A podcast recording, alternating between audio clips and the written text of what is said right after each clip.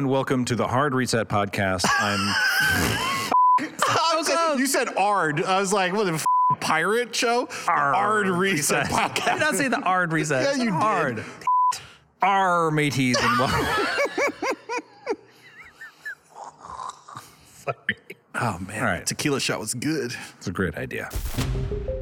This is Hard Reset, a series about rebuilding our world from scratch. Okay, for realsies this time. Hello and welcome to the Hard Reset Podcast. I'm Nicholas Tucker and I'm here with Taylor Hamilton. Hello. We are the co-creators of Hard Reset, which is a show on Freethink about how would you rebuild the world from scratch. We're joined by Rob Chapman Smith Hi, I'm the editor in chief of Freethink. and Toby Morishano. Hey, I'm the community manager at Freethink. For this episode of the podcast, we really want to talk about our episode on VR and theme parks and how using technologies like VR could help us rethink the whole idea of themed entertainment. Stick around, we're going to dive into some of the things we didn't get a chance to talk about in this episode, and we're going to dive into your questions, your comments, and try to address the things that we missed. So make sure you like and subscribe so we can spam you with more content.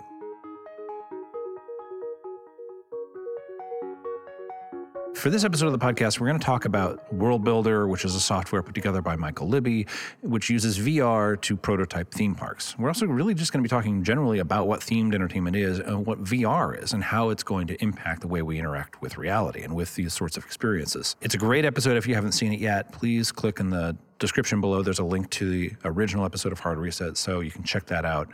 Um, the summary essentially is that by using VR to prototype these rides, they can make it a lot easier for people to design them. But that also opens up all sorts of new doors for how we might think about themed entertainment and why it's important to have themed entertainment.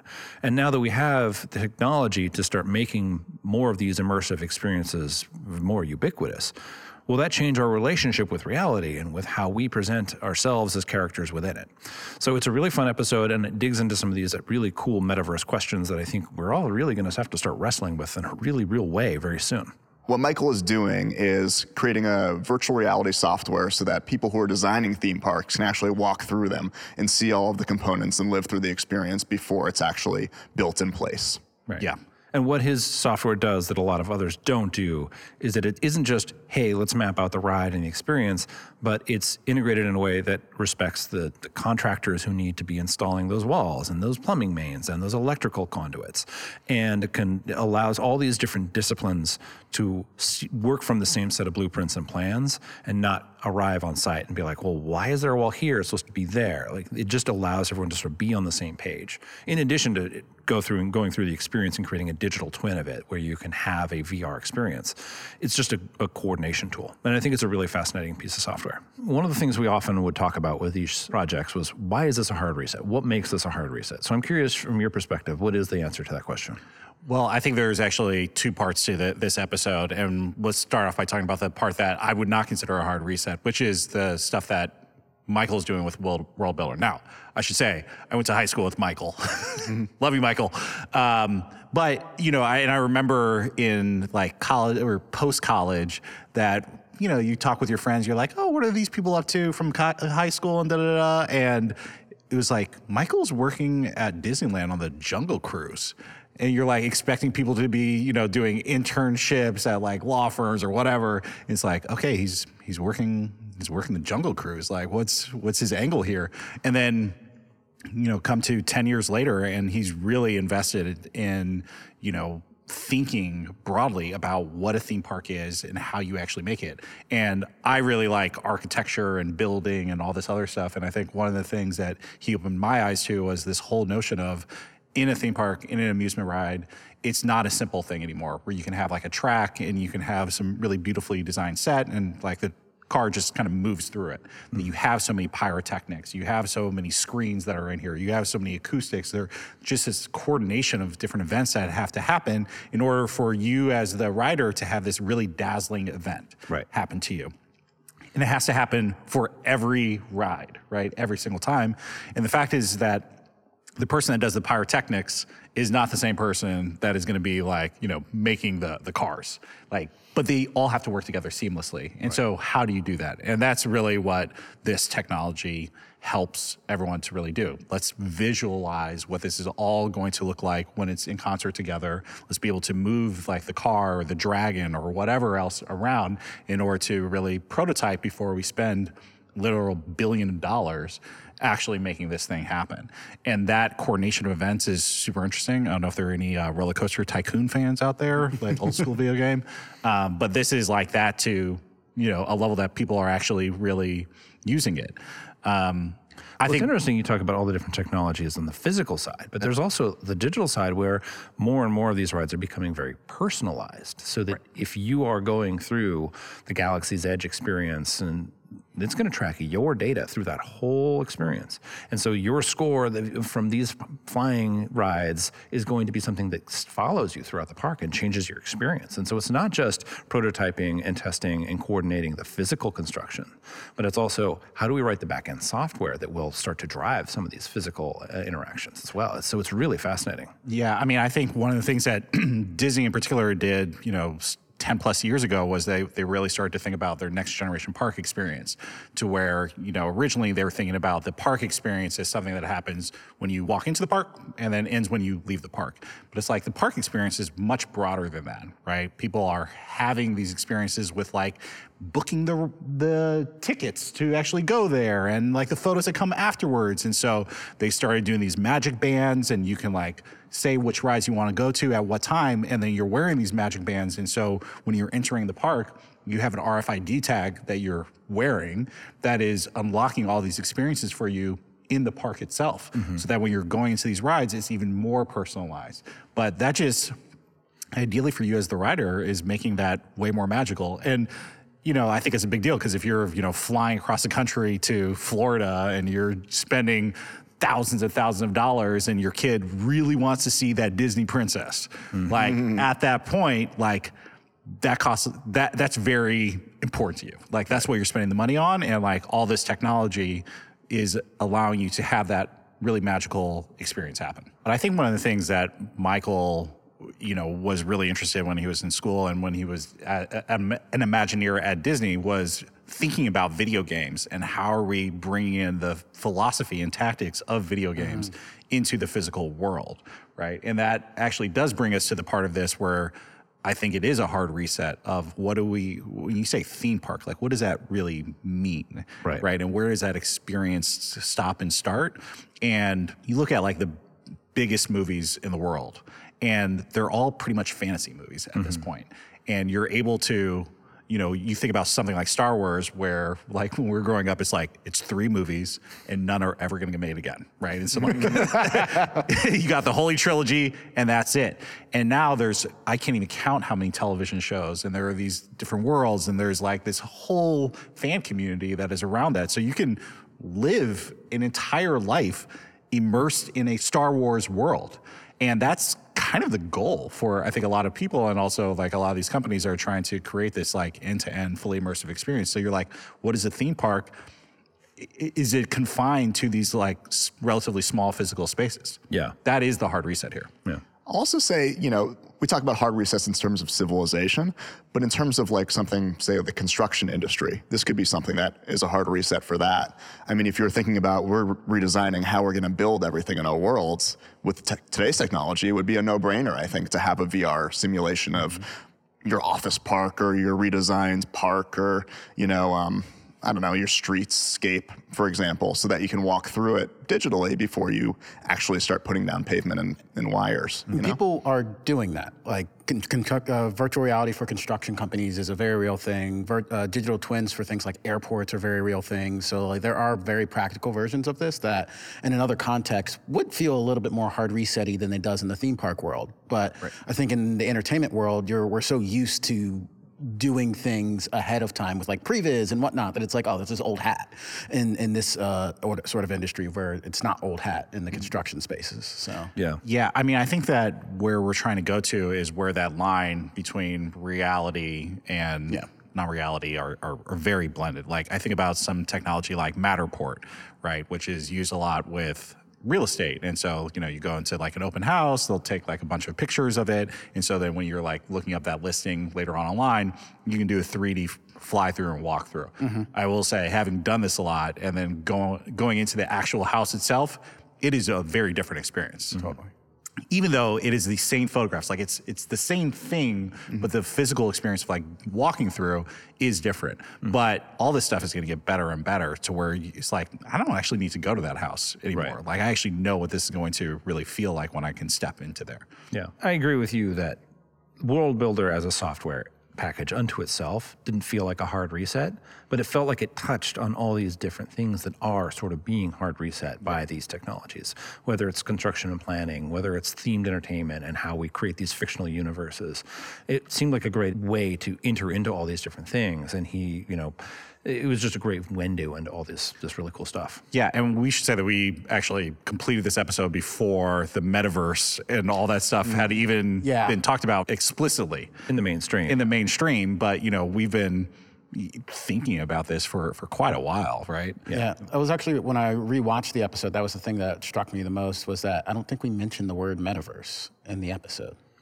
It it was not like a word Right. at this point. Yeah. well, it wasn't a commonly word. I mean, there were people like in the know, like like it was in Snow crash. Snow Crash for for a long time, but not many people had, had read that book. So I, I think it's just not a popular term. Um, and not many people were playing Second Life anymore. So I don't think it was something a lot of people were super aware of. But yeah, it's it's it, it has become more commonly known dramatically in the last two years. it's clear that things like what we see in this episode are going to continue to happen, oh, whether you call it a metaverse or shared experience or whatever. That is a future within the entertainment world, and people are going to be experiencing these things, whether through headsets or not. Yeah. So it's really interesting actually reading the comments. Um, and one thing that comes up is that people totally conflate the company Meta with the idea of a metaverse, Right. Which is interesting. Maybe it's a good branding perspective from from their perspective, but it's also definitely like lowered the perception of its quality Yeah. in the mainstream. Um, it's also interesting you talk about Second Life. That comes up a lot, um, and people talk about like, well, people are already living in multiple worlds. If you think of like World of Warcraft or something like that, or these other digital worlds that people are inhabiting, and it really made me think of like our perspective on this is very anchored into what, depending on what category we we put it in primarily. Like if we think about it as a metaverse thing, we might be more skeptical. Right. Right. If we think about it as you know a tool for building a physical thing, we might think, okay, that could be a useful tool. And when we call it virtual reality, we often have people in the comments who are like, virtual reality always stinks. It's never as good.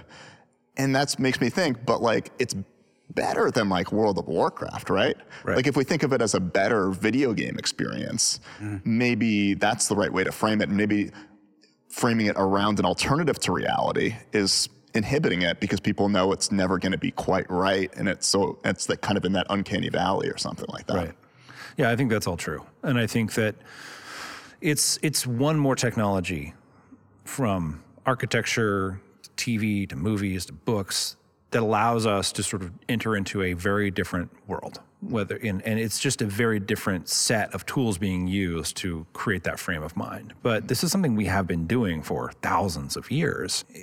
That need will never go away. And I think you're right that if we call it virtual reality, it sounds like a fake version of something we already have. Mm-hmm. But it's not really meant to be that. And I think, I also think that because it's a nascent technology, it hasn't really, f- you know, the language of VR hasn't really been established yet. It's still figuring out. Like if you look at early movies, it's like, it's just a single shot of like a cowboy shooting a gun at you, mm-hmm. or like somebody feeding a baby, or an old man staring at you. You're like, okay, thanks. That's great. Because they didn't know how to use movies back then. Like mm-hmm. someone had to invent the edit.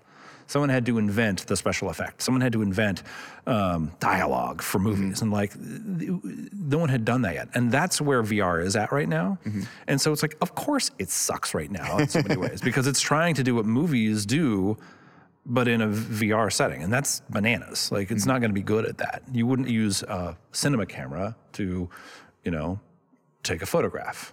You would take, you know, they're very different tools and they're going to have different advantages. So I think that's also what, what part of that rejection is. We're just using it wrong and we won't know how to use it until more people use it. One of the things that Michael talks about is creating these digital twins of these theme parks so that you can have that at home experience that mirrors your in the park experience. And Disney has done this with Galaxy's Edge, where they have a Tales from Galaxy's Edge uh, VR experience you can use on the Oculus, or sorry, the Meta Quest Pro, whatever it is now.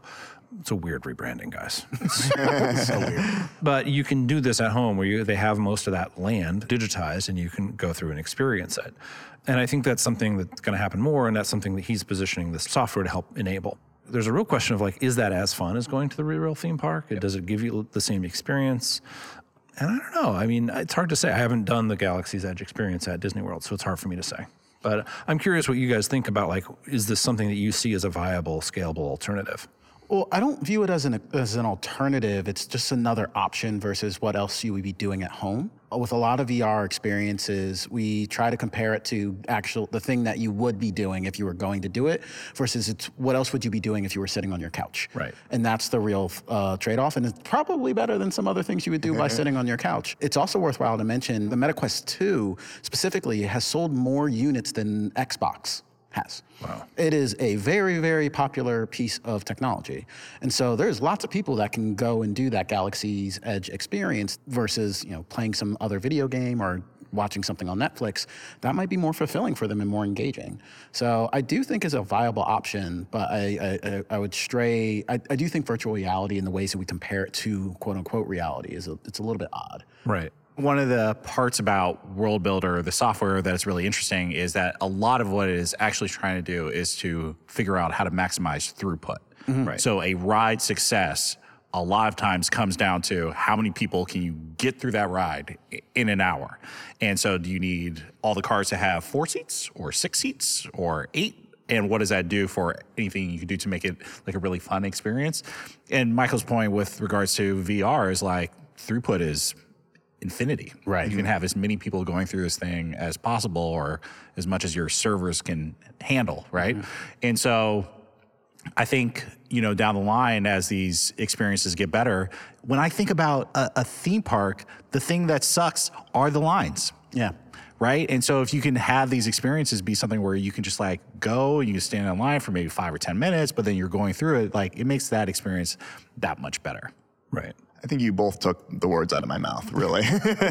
um, uh, first of all, yeah, I think sometimes we ask the wrong question, which is, at what point is this technology going to replicate this experience? And maybe what we should be asking is, at what point is this going to be fun? Yeah. You know, Right. once it's fun, I'll do it. It doesn't have to be that other experience. And two, something I saw in the comments a lot. Once you had people who were like, "Oh no, it's not going to be as good at a theme park. I need the the, the visual experience. I want to feel the rush of air on my um, you know face on the roller coaster or whatever. You know, I want, to, I want to hear the child screaming next to me and then slip on the vomit next to the yeah Oh, yeah goodness. yeah. Literally as, as someone was like, I go to the theme park and I love seeing all the different people, and I'm like, do you? Is that why people go to Six Flags? I enjoy seeing many of the people. Yeah, I think the people are a big part of it. I mean, I think a lot of this, I mean, especially Disney is really banking on this is the nostalgia. That like I remember when I did the teacups and now I'm going to take my son or daughter and they're going to do it and it just becomes this legacy thing. And I'm curious about with video games what the nostalgia is there. So if I think about the video games that I grew up with, like mm-hmm. dating myself, but like GoldenEye was the thing, mm-hmm. right? But when I think about GoldenEye, it's who I was playing with. Yeah. Yeah. Right. The game is fun. I love Odd Job, all that stuff. But like it is the fact that I was being able to play with my friends and see and interact with them in that kind of way. Does our brain remember and care about things the same way that are virtual? Hmm. Well, one thing I, I think that really ties into is that, you know, we have CDs at home, we can listen to music at home, but we still go and see concerts, right? We have sometimes the same, like, types of media that we consume in different ways. And I like that you're still listening to things on CD. I appreciate that about you. I'm dating myself. You had GoldenEye, I had CDs. Yeah, you know what I'm saying, though, right? And actually, sometimes something another person who works at FreeThink, um, Cliff, he, he's Oh, yeah. on the publishing team. But one thing he told me that stuck with me. He's a musician, and he said one thing you have to realize is people don't go to concerts to hear music. A hundred percent. They go to concerts to have a good time with their friends. Yeah. Right. So to me, when I was listen, when I was watching this episode, when I was reading the comments, it made that sort of click for me. I was like, I think I go to theme parks to have fun with my friends, but there's a lot of elements that aren't great. You know, there's the the cost of tickets, there's the lines. You know, I don't go there all the time. But if I could just go and have a fun experience at home instead of doing whatever else I was going to do that evening, I might for sure do that. You know. Yeah. I, I think the one area where the I mentioned like we shouldn't compare it to the thing in real life. The one area where it really breaks down that point I made is with sporting events. And mm. VR sporting events, live sporting events, is actually kind of crazy. Yeah. Because you can get so much closer to the action. Most people are never going to be able to affo- afford a ringside or a courtside seat because those things are stupid expensive. But you can get the feel of that pretty close with some of these VR experiences. The NBA did a really good job during the pandemic and afterwards of doing like the courtside NBA VR. The UFC is doing it with fights now. And it's like actually kind of great compared to what else you would do. And like if you've been to a live sporting event, they're fun. It's awesome with the crowd, but also if you're not paying through the nose, you're in the nosebleeds. Right. And like that shit kind of sucks. Like when LeBron James is a little sprite like on the court, right? And you paid like couple hundred dollars for that ticket in the nosebleeds. So that's an area where like VR might actually surpass depending on where you are and like even what city you're in, because not all cities are great sports cities. Uh, Rob is from Philadelphia. But yeah. to my Can you knowledge, throw a virtual uh, brick at a football player I mean, from the stands? we can try and invent that.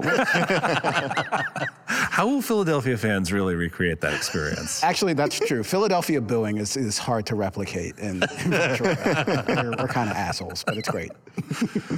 Yeah, I think I think also like there's the whole esports side of it too. For sure. Where it's like, oh, if you can watch your favorite sports team, what can you watch your favorite esports player and be all over their shoulder as they're doing these competitions? I think that sort of opens up all sorts of interesting, you know, doors for people to observe and experience these things in ways we could never do before. Yeah, 100%.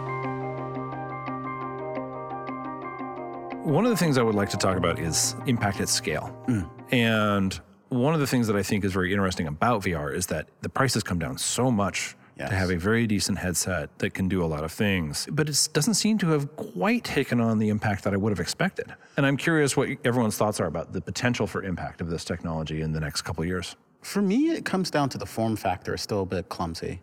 And so, like, putting something on your head kind of sucks. Um, and then when you're doing the experience, there is very real chance that you're going to run into a wall. It's actually some of my favorite social media videos is like the people who are playing like the NFL VR experience for the first time. They go and hike the football and they straight up just run into their wall. And, it's, and, it's, and it, but like there's when you put these headsets on, if you've never put one on, it really does trick your visual system and you're, you're you have to balance a bit. Mm-hmm. But if it's a little bit too good at fooling you there, and it, at some, some point, I think people don't want to have that burden versus like some of the lean back experiences you get with other sort of interactive media. So I think that's part of the reason why, even though it's popular and it sells, it hasn't really broken through in a weird way because there's mm-hmm. like this, there's still some of these barriers to having it be, I would say, bingeable in the way that other activities can be bingeable. And if it's not bingeable, then mass adoption at scale and cultural influence is really hard. Right. This is the episode that scares me the most. When Really? I think about long-term impact. Interesting. because I do think that the technology will get better Yeah. and it will become more seductive. And it just invites a desire to live in a virtual world, right? And I, you know, I look at all the rise of social media and so much technology and remote work and all that kind of stuff, but you also look at the rates of like depression and loneliness and all these other things are also rising. And I do think that there's some correlation there. Like we humans are just we're a little crazy. We're all right? and there are some base core things that I think we really value, and one of them is community. Whatever that that means to you, but and and I, I appreciate virtual technology because you can form communities that are, are really different. I mean, at Freethink, it's a remote work company, right? That's how it mm-hmm. started off. Like you and me, like met three times in person the entire time that I was working at Freethink, right? But it's like we had like a real relationship, even though we're on opposite coasts. And like you couldn't have a company like Freethink 20 years ago doing things in the same way that it was doing it. But I do think about at scale, if you're not connecting with people enough in a physical space, in a real, like you can actually see you, touch you sort of way, it's different. Think about the the difference between a conversation with your best friend that happens over the phone versus you're at a bar talking. Do you think this is generational though? Because I look at how Mateo interacts with a lot of his friends. Very much, he has a real life connection to them, but he also spends a lot of time working because of the pandemic. You know, they play games together over FaceTime and a lot of things like that. So he has the friends, he, these friends that he's connected with uh, through that more so than he does in the real world. Some of them actually have moved out of state, and so. Uh, and and for him, I don't think there's as much of a seam between those f- FaceTime interactions and those real world interactions. I mean, my question back to you is is that a good thing? I'm not saying that you can't achieve that. I'm not saying that people aren't doing that. I'm asking, is that a good thing? And I look at some of these echo chambers, I look at some of these like stats that are, you know, pretty troubling when it comes to mental health. And I think about what are the correlations there. Are, are you worried about the extremes more so than anything else? Or are you worried about, uh, I'm worried about just what happens. Just you know, lockdown was Right. really traumatic for a lot of people. You know, the, the thing I always like the the joke some comedian said was the worst place in the world for most people when you think about it is jail. The only place that's worse than jail is solitary confinement. Right. Right. I'd rather be around rapists and murderers Right. than to be by myself in a room. and yes, being in a virtual world and putting on VR and feeling like you're around someone is creating some level of like anti loneliness, right? Mm-hmm. And you're, you're feeling some level of community there. But I don't know. I think humans are kind of hardwired. It's hard to resist the notion of like, Yeah. I, I see what you're saying, and, and I, I do think it's right because, like, in the early 2000s and probably a little bit into the 90s, there was a phenomenon in Japan called the hikikomori, uh, which was basically shut-ins. Like, young men were like basically terming in the modern day hermits. And it was like there's a huge um, worry around Japan about like this phenomenon of just men being lonely in houses and just like saying F culture and all types of things. A lot of it, they, it was related to digital culture, video games, and things like that. China has had a huge emphasis on video game addiction, specifically for like shut, uh, uh, shut in and like uh, away from culture and society and people. And I do think that is a problem. But at the same time, I look at like the communities of people who are a little bit weird, who don't fit into society in the normal ways. Lots of like trans communities, for example, and they're just able to find their tribe so much more easily online. And and so it's, I, I feel like yes, we should worry about that social stuff, but there's also I, I, I wonder how much of the net benefit is hidden uh, for these types of virtual communities because like they're really siloed and often weird places like that, um, and how much of the like the worry for people being less social is really on like the like heteronormative folks who like can go outside and easily find their their tribe versus like the folks who can't find their tribe at all. And and as as easily out in the like the meat space. So I think that there are a lot of things that define one's personality That's and, fair. and interests. And I don't think it's a either or. I think it's a yes and. Right. And so I think that virtual communities should absolutely be there in order to connect with part of your tribe, but you should also get along with your neighbor. Right? like Fair point. And, and kind of know who those people are, right? And there is like a flocking to cities that is part of a desire for people to like brush up against one another and be able to know those those places, those point. people. But I, But the point, the problem you're you're you're identifying is, and I think there is a v- huge virtual component to it. That part of this is the online, but a, lot of it also is the way we build cities. A lot of it is the way we build transit. A lot of it is the way we even build our workplaces. A lot of it is. A lot of those problems are reinforced in the real world before they occur in the in, in the in the virtual world.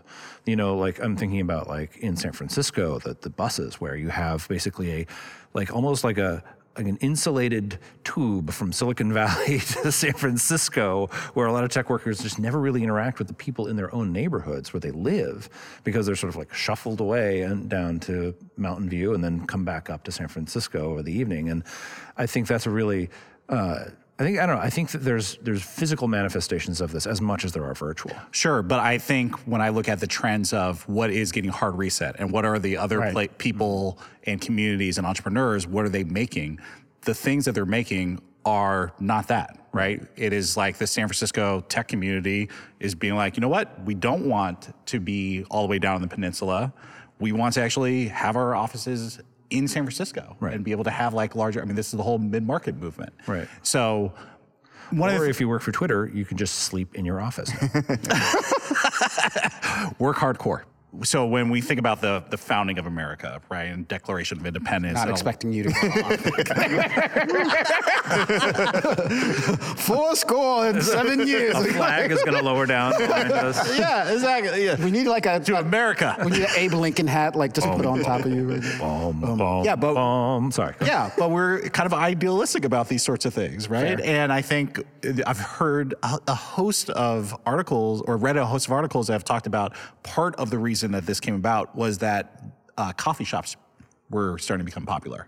So instead of people being at bars and being drunk, they started to go into coffee shops where they were, you know, like not drinking alcohol and were caffeinated, but also mixing and hanging out more. Right. And so the reason that a lot of these ideas were able to prosper and was because people were like meeting in coffee shops. What I'm curious about is like, what are those coffee shops in the virtual world? Mm. How are those being created? And then beyond the virtual world, like, what what's like the goal here? Right. Like, and part of the goal for me is like the planet living. Right. You know. I think I think you raise a really good point, and I think that conversation is really important. One of the things I've believed about the internet for a long time that I don't think most people understand or believe is that I think the internet is primarily a one-way communication device. It is intended to be two-way, but I think most people use it as a way to shout what they think at others. Yeah. There's very there's a lot of talking and not a lot of listening. And I think that kind of contributes to it because in a coffee shop, there are natural human incentives for you to listen and respond and empathize with other people, whereas everything's sort of you know abstracted into a profile photo and uh, you know an American Eagle photo next to it that lets me sort of like prejudge what your political beliefs and identity and tribe are, and so it makes it easier for me to be like, no, I'm not going to listen to you. And I think that has been missing. And in a way, actually, I think virtual reality has the opportunity to correct some of that. I where We can have more of these things where you're like, oh, I see your ex- micro expressions and your eye saccades, so I understand you're getting bored and I need to listen, you know, wrap it up and, and let you talk now. And I think that's important. And if we can bring that in, that would be a net benefit. I hope that things like face and eye tracking and sharing your expressions over VR could potentially help diminish some of those problems in these virtual worlds. Th- I agree with that, and I think that that will definitely happen. The thing that I get really concerned about is we are living increasingly in echo chambers. Right. Very much brought on by social media and the prolifer- proliferation of media outlets and all this other stuff. This to me only has the potential of increasing that. And you have people that be like, you know what? I just want to live in the Marvel Cinematic Universe. Yeah. 24 7. Well, like, and you could do that. And like, I dig Marvel. You know what I mean? I, I like it. But if you are only in that universe, what happens to your connection with reality, with other people's realities?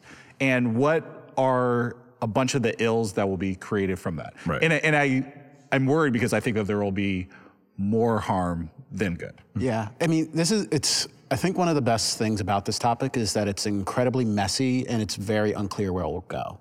So, like, there was a really interesting paper recently that uh, dug into internet echo chambers, and it found that the worst aspects is when people leave those echo chambers, not the fact that they're in them in the first place. It's when the when when the echo chambers clash with each other that creates the most tension online.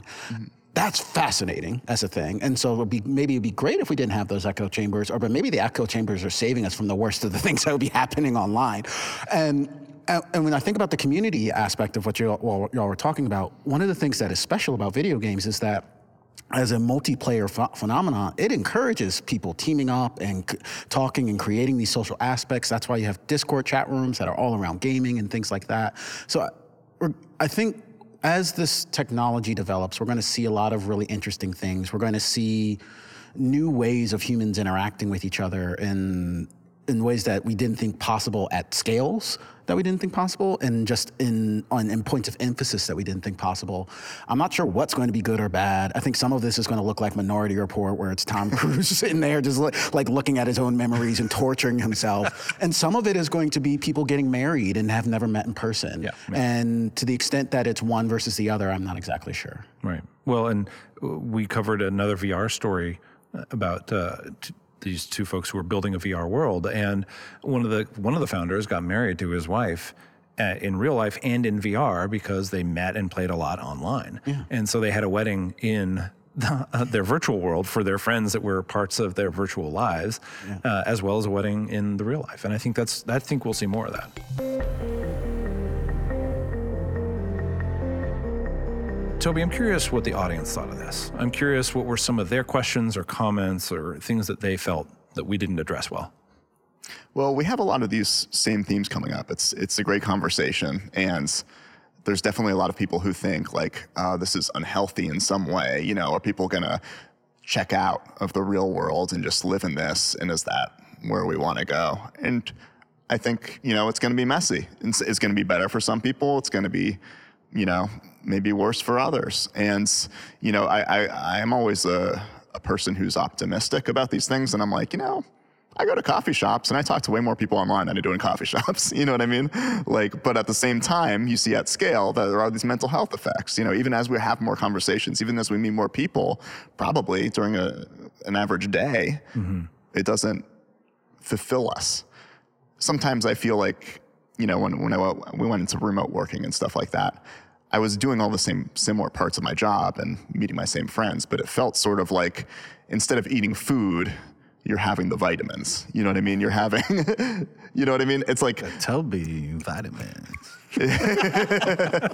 well, it's like you're getting somehow the, the some of the parts isn't as great as the whole. Yeah, Right. yeah, yeah. And so part of me hopes that like, you know, with the new technology that these companies re- recognize it as a problem and they try to solve it, you know? And maybe they will, maybe they won't. We'll see. they're not going to try to solve it. they're, they're- they're not incentivized at all to do it, right? I think it, at the end of the day, will come down to people, consumers that choose how they want to do that. I mean, I'm encouraged by like my cousins who are, you know, young teenage girls, and they're just like they've seen all the ills of social media in terms Yeah. of like their friends and stuff, and they're like, I deleted all that stuff. I read books, and I'm like, what what a profound thing, right? Mm-hmm. Well, I'm curious. You said, you know, you hope the companies do it. You don't think they're going to do it. I don't think they're going to do it either. Do you think anybody bears responsibility for helping people figure out what to do with this stuff? Because I, I think about like classes that I would have in school and books I would read versus like, here's how to navigate the virtual world you're about to spend 80% of your time in.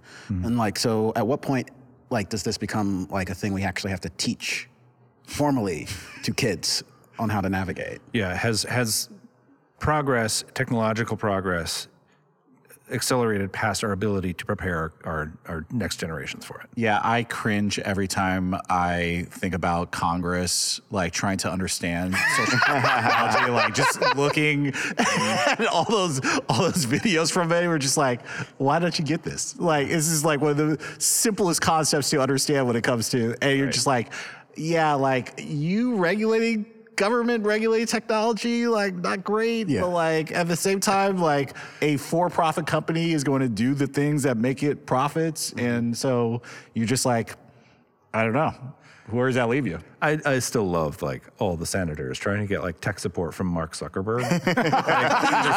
Why am I locked out of my account? comedy gold, comedy gold. But yeah, but they read those laws. Well, here's And it's, and it's moving, and the, the technology is moving so quickly. Yeah. Right. And you're just like, you can't even like get something on the legislative agenda for six months. And like Right. in that time, like AI is just like doubled in compute. Yeah, I, I don't think the way we do it, and uh, I don't know that there's a much better alternative out there. I don't think governance is going to be able to keep up with this. Certainly not the way we do it. Yeah. It's, I think it'll have to be something where there's a bit of a market effect where I think that the audience, like your nieces, are probably the best example where they see the negative impact. Someone has compellingly made that clear to them. And so they're making a better choice. And I think I think that being a clear communicator about these perils and being, you know, and making that clear uh, is is what's going to happen. Being compelling and making a compelling argument for an alternative is what's going to make the case. Yeah, the biggest challenge here is that this technology is addictive. It's designed to be addictive, and it's just like I know it. I set the screen timer on my phone, and I'm just like, I don't follow that. I'm like, Oh, yeah. go away. Well, to be fair, people aren't addicted to VR as much as their phones, right? Right. So like it hasn't caught on yet and, and scale. If it was that addictive, if it was that bingeable, I think would it already will be be doing though. And once like the VR, like that technology, like gets to the place that it can be, Mm-hmm. it's just like all the way in. That that's where they're trying to go. That's why it's the metaverse, right? That's the goal. So here's the dystopian thing that didn't actually come up much in the comments, but I think deserves an examination, which is uh, their surveillance aspect. Oh, So it's like if you are living all your or a lot of your life virtually, if you're having those in-person reactions, I mean, this is assuming we're not being recorded as we are now, but like right. you know, one of the last places where you can comfortably talk to someone and know that there's no record of it Right. is just in person. But if we're having most of our interactions through a digital medium, you know, that it's Yeah. all potentially tappable or it's not just potentially it's it's 100% why they would set those forums up and make them free is so that they can mine them for data. Mm-hmm. You're trading your data mm-hmm. for access to their software. That's what mm-hmm. google's business model has been from day one and it's been copied by a lot of these others especially meta. So if you're on facebook typing you know a, a, a chat with your friend, that is definitely feeding into an algorithm somewhere that lets them know, like, this person is interested in this kind of dog food. Their, you know, their friend is sick. They need these sorts of things. Like, all that is being fed into an algorithm, and it would be no different. Uh, in VR, if except that it would be probably more comprehensive, where they're not just tracking what you say and how you say it, but your where your eyes are looking and how your facial expressions change when the different term search terms are brought up. It is absolutely going to be used for that, um, unless you're paying a premium for privacy. Because the only reason I, as a software provider, would have to give you this stuff for free and provide the server time for it is if I can get something out of it. And there's just nothing better than data right now for that. Do y'all actually care about the privacy aspect? Because one of the things about this, at least from a consumer choice standpoint, is that consumers haven't seemed to care. They still, Yeah. their preference is to still use the thing. I think by and large, I don't. Um, there are a lot of things where I just don't care about the privacy aspect of it. There are a few th- very discrete things where I do. Right. Um, and I think we're uh, probably a bit of an exception in that I've probably thought about those, what those might be. I think most people just haven't. And we've just, just gotten accustomed to the convenience of it. But I could be wrong. Maybe more people have put thought into that than I, than I would assume. I having worked in as a software engineer in my previous life, it was the thing I heard people say, which is that people say they want privacy, but they won't pay a nickel for it. Right. You know, like as soon as you want something and there's a pop up that says, to do this, you will need to give us all your data, you just click OK, you know, because it's in your way. Yeah. And, you know, to be fair, I haven't really, I don't feel like I've really been burned by giving my data away. Like what, I get a different advertisement that's more targeted to my, what I need. I guess what I would care about you know, and this is in the very distant future where this there is this, you know, version of the world where people are in a virtual reality world, you know, 18 hours a day in the same way that I'm on connected to the internet, you know, 18 hours a day or whatever it is, is that basically like a government, you know, who would who could monitor my conversations or something like that. Like every conversation I had with anyone would effectively be being recorded. And I wouldn't, you know, I mean now you can commute you can like chat through encrypted s- stuff, but I don't know that that would be the same if if it's actually just spoken, you know. Right. I'm curious, were there any other questions that the audience had about this or concerns that we hadn't answered? Um, anything else that we, you think is worth a response?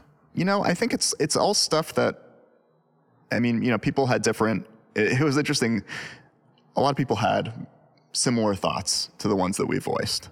Um, some of them were like, "Yay, a theme park with no lines! That sounds awesome. I'll do that." And some of them were like this long of a paragraph about why this is philosophically terrible and you are a bad person for doing this video because it's, you know, uh, and all that. Oh, actually, there were one or two other questions. Uh, one is about other technologies that have tried to do this in the past. So Disney Quest apparently. Oh, yeah. Mm. was this like virtual reality Disney thing that existed, and it was I think Mm-hmm. Barely. two, two locations, briefly in Chicago, and then they had one at Disney World for a while. Right. Were there any other sort of you know historical precedents for this that you thought were interesting or? How did, I mean, so in terms of like creating metaverse stuff, I think there's clearly Second Life mm-hmm. and a few other things. I mean, some of the early online communities like Sierra Online or AOL were trying to do some sort of skeuomorphism in their interfaces, but not- not VR. Mm-hmm. And then, of course, there have been a couple of different attempts to do VR mm-hmm. that have been more or less awful. um, Uh, and the Disney Quest stuff, actually, they had VR systems that were, you know, way ahead of their time, and they were one of the first sort of like commercially available. But compared to today's technology, very clunky by you know just larger headsets and things like that. Nintendo also had the the Virtual Boy. Way ahead of its time. Yeah, exactly. And it, you know, couldn't do a lot of things we now would consider part of VR, like moving your head and things like that. But you were just basically looking into like a little Nickelodeon scope. Uh, it was uh, so it was it was pretty constrained. But there have been some other attempts at this. But it really is like the accelerometers being smaller and cheaper, and all the IMUs and stuff from phones making VR headsets so much more affordable, and that technology much more compact, that has made this into something that is at all consumer available.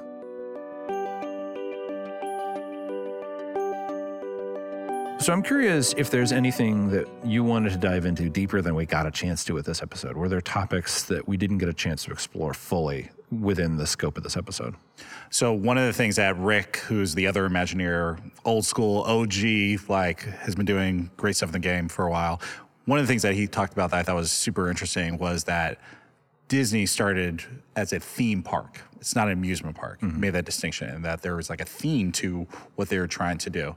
And with people's expectations on these really fantastic experiences increasing and the technology being there to make them better and better, I'm curious about a world where you can have like really awesome bars or restaurants. And it's not like you have to go to a few places across the country to have these really awesome experiences, but they can be in your backyard. Hmm. Disney Land in Orange County just like ended its annual passes because you basically had a bunch of people in Orange County that bought annual passes and then like at like four o'clock every day would just be like, we're gonna just go to the bar, but we're gonna go to the bar in Disneyland. Which, by the way, Amazing. great move. which is a great move. Super cool, right? And Disney was like, all right, guys, like you gotta stop here. We gotta just have like some of the people that like flew in from all over the world to be able to enjoy everything here. But that desire to enjoy community in a really awesome place is really intriguing. So Meow Wolf, I think, has been doing like a lot of this work.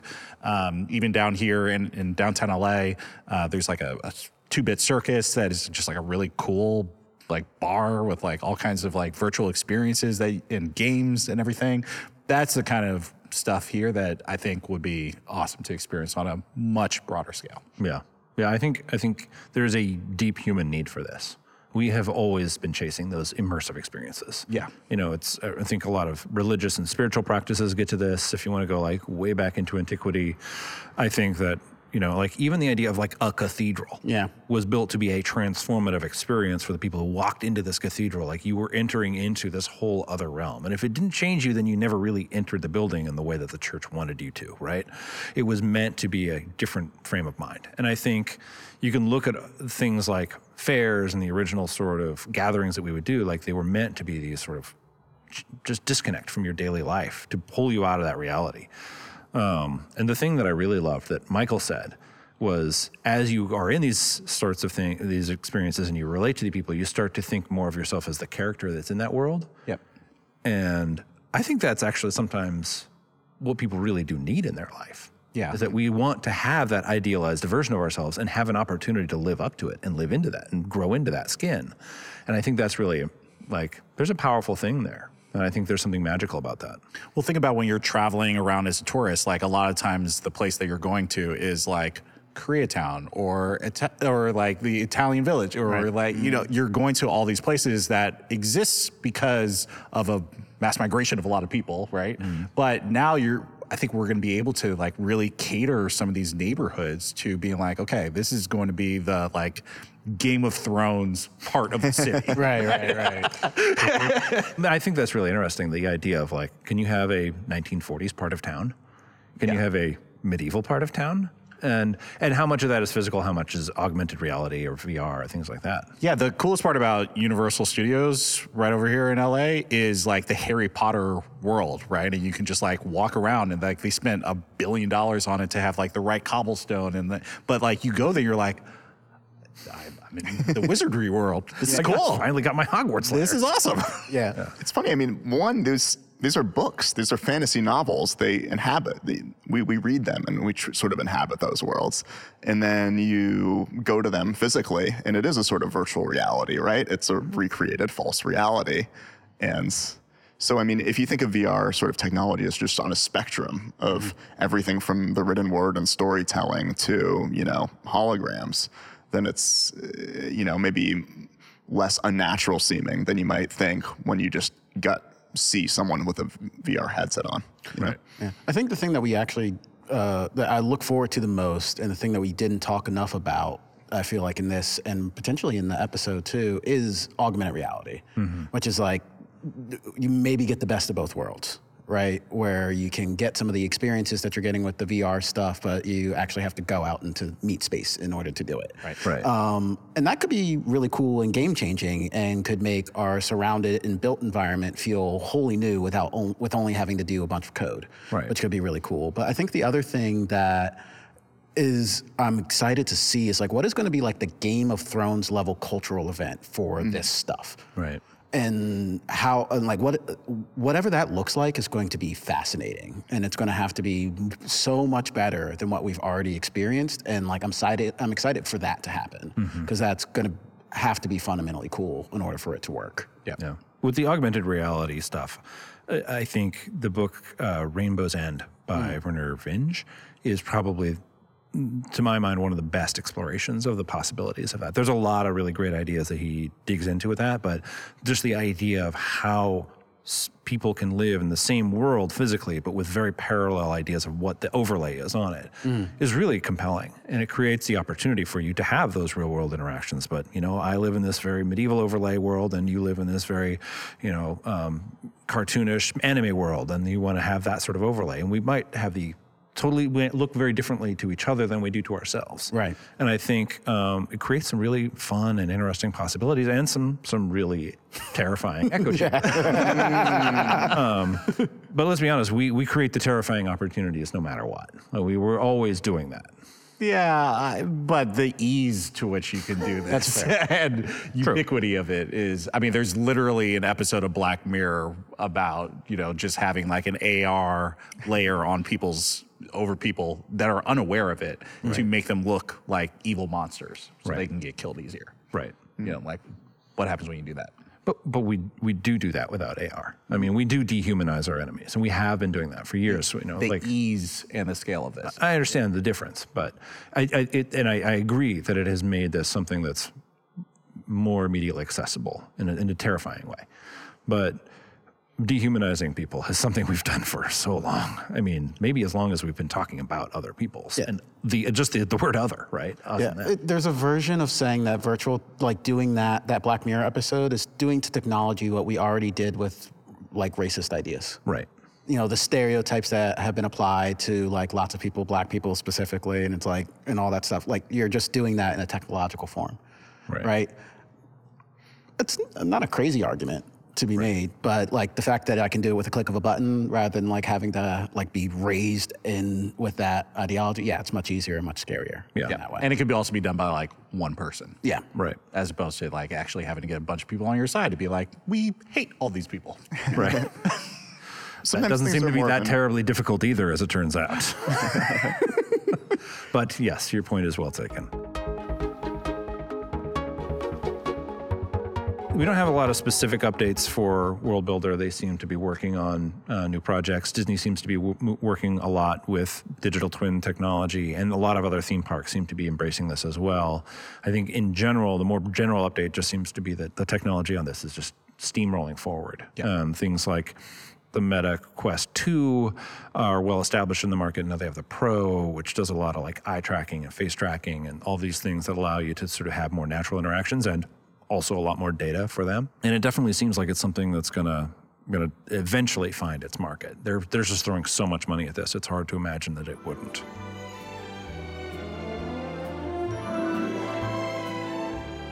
I'm really curious about what the meanest comments were.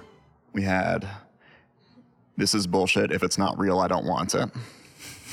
Um, we had, go outside. That was upvoted six times. I think there's a there's a tremendous irony to both of those things that they're comments on a YouTube video. Well, this one notes that it was shouted to his secretary as he was. As he was as he was hiking through the Alps. yeah. a lot of people brought up science fiction stuff. Ready Player One, uh, The Matrix. We're all going to get just downloaded into this thing, and that's how we're going to live. And um, And, uh, to be clear, as much as I don't want to give into the pessimism of that, I actually do think that is a legitimate fear. Oh, 100%. Yeah, I, I, I- I do think that is something we need to be cautious of for sure. I think it's a legitimate point. I think, it, you know, about these things, sometimes it's more of an art than a science, you know? Even if we have precedents for all sorts of technologies and all sorts of ways to relate to each other, sometimes it's just a matter of is this mixed up together in a way that's unhealthy or healthy, you know? Uh, this is just the last one, but it hasn't come up yet. Really, flying to Bali, what an ignorant thing to say. Flying or Bali or any exotic location is a culture experience. You interact with people and you hear a different language and eat different foods, and you literally come back a different person with much more appreciation for things you didn't uh, know existed. Visiting other countries can be some of the most enriching, unforgettable experiences one can have. And this dude literally equated that to going to the virtual version of Bali, LMFAO, period. That person probably went to Bali and had a life changing experience and is mad that you belated it. Literally came back a different person. Yeah. Yeah, well, Like actual different atoms and everything. but but let's. I mean, I'm glad for that person, but not everyone can afford to do that, and so maybe this would be nice to be able to see some other things. But I'm glad that person had that experience. I mean, I am curious to hear more and more stories about people having those kinds of life changing experiences in VR. Mm-hmm. Mm-hmm. Yeah. Has to exist. yeah. And again, it's like, uh, you know, something I thought about this is like, I live near Disneyland. I don't go there every weekend. Maybe I've been once, you know? But like, if I could have a virtual experience that was just fun, that was 50% of Disneyland without lines for free, you know, or a lower cost, yeah, I mean, that's a, that seems like a positive thing, not a negative thing. Yeah, yeah, and like like similar uh, uh, uh, on the flip side of it, I have a VR headset in my house. Mm-hmm. I use it like three times a year. and I think partially because I don't have a lot of time. Uh, I think another is just I haven't figured it out yet. Well, thanks everyone for watching. We really hope you enjoyed this episode of the Hard Reset podcast. If you haven't already, please go check out the original episode of Hard Reset where we talked about VR, VR theme parks, and World Builder. We're really looking forward to hearing your thoughts, not just about that episode, but about this podcast and if there's anything else we missed. Please like and subscribe so we can keep sharing this series with you. We really want to keep diving into these issues and answering the questions you have for us. Smile. That's that's a smile.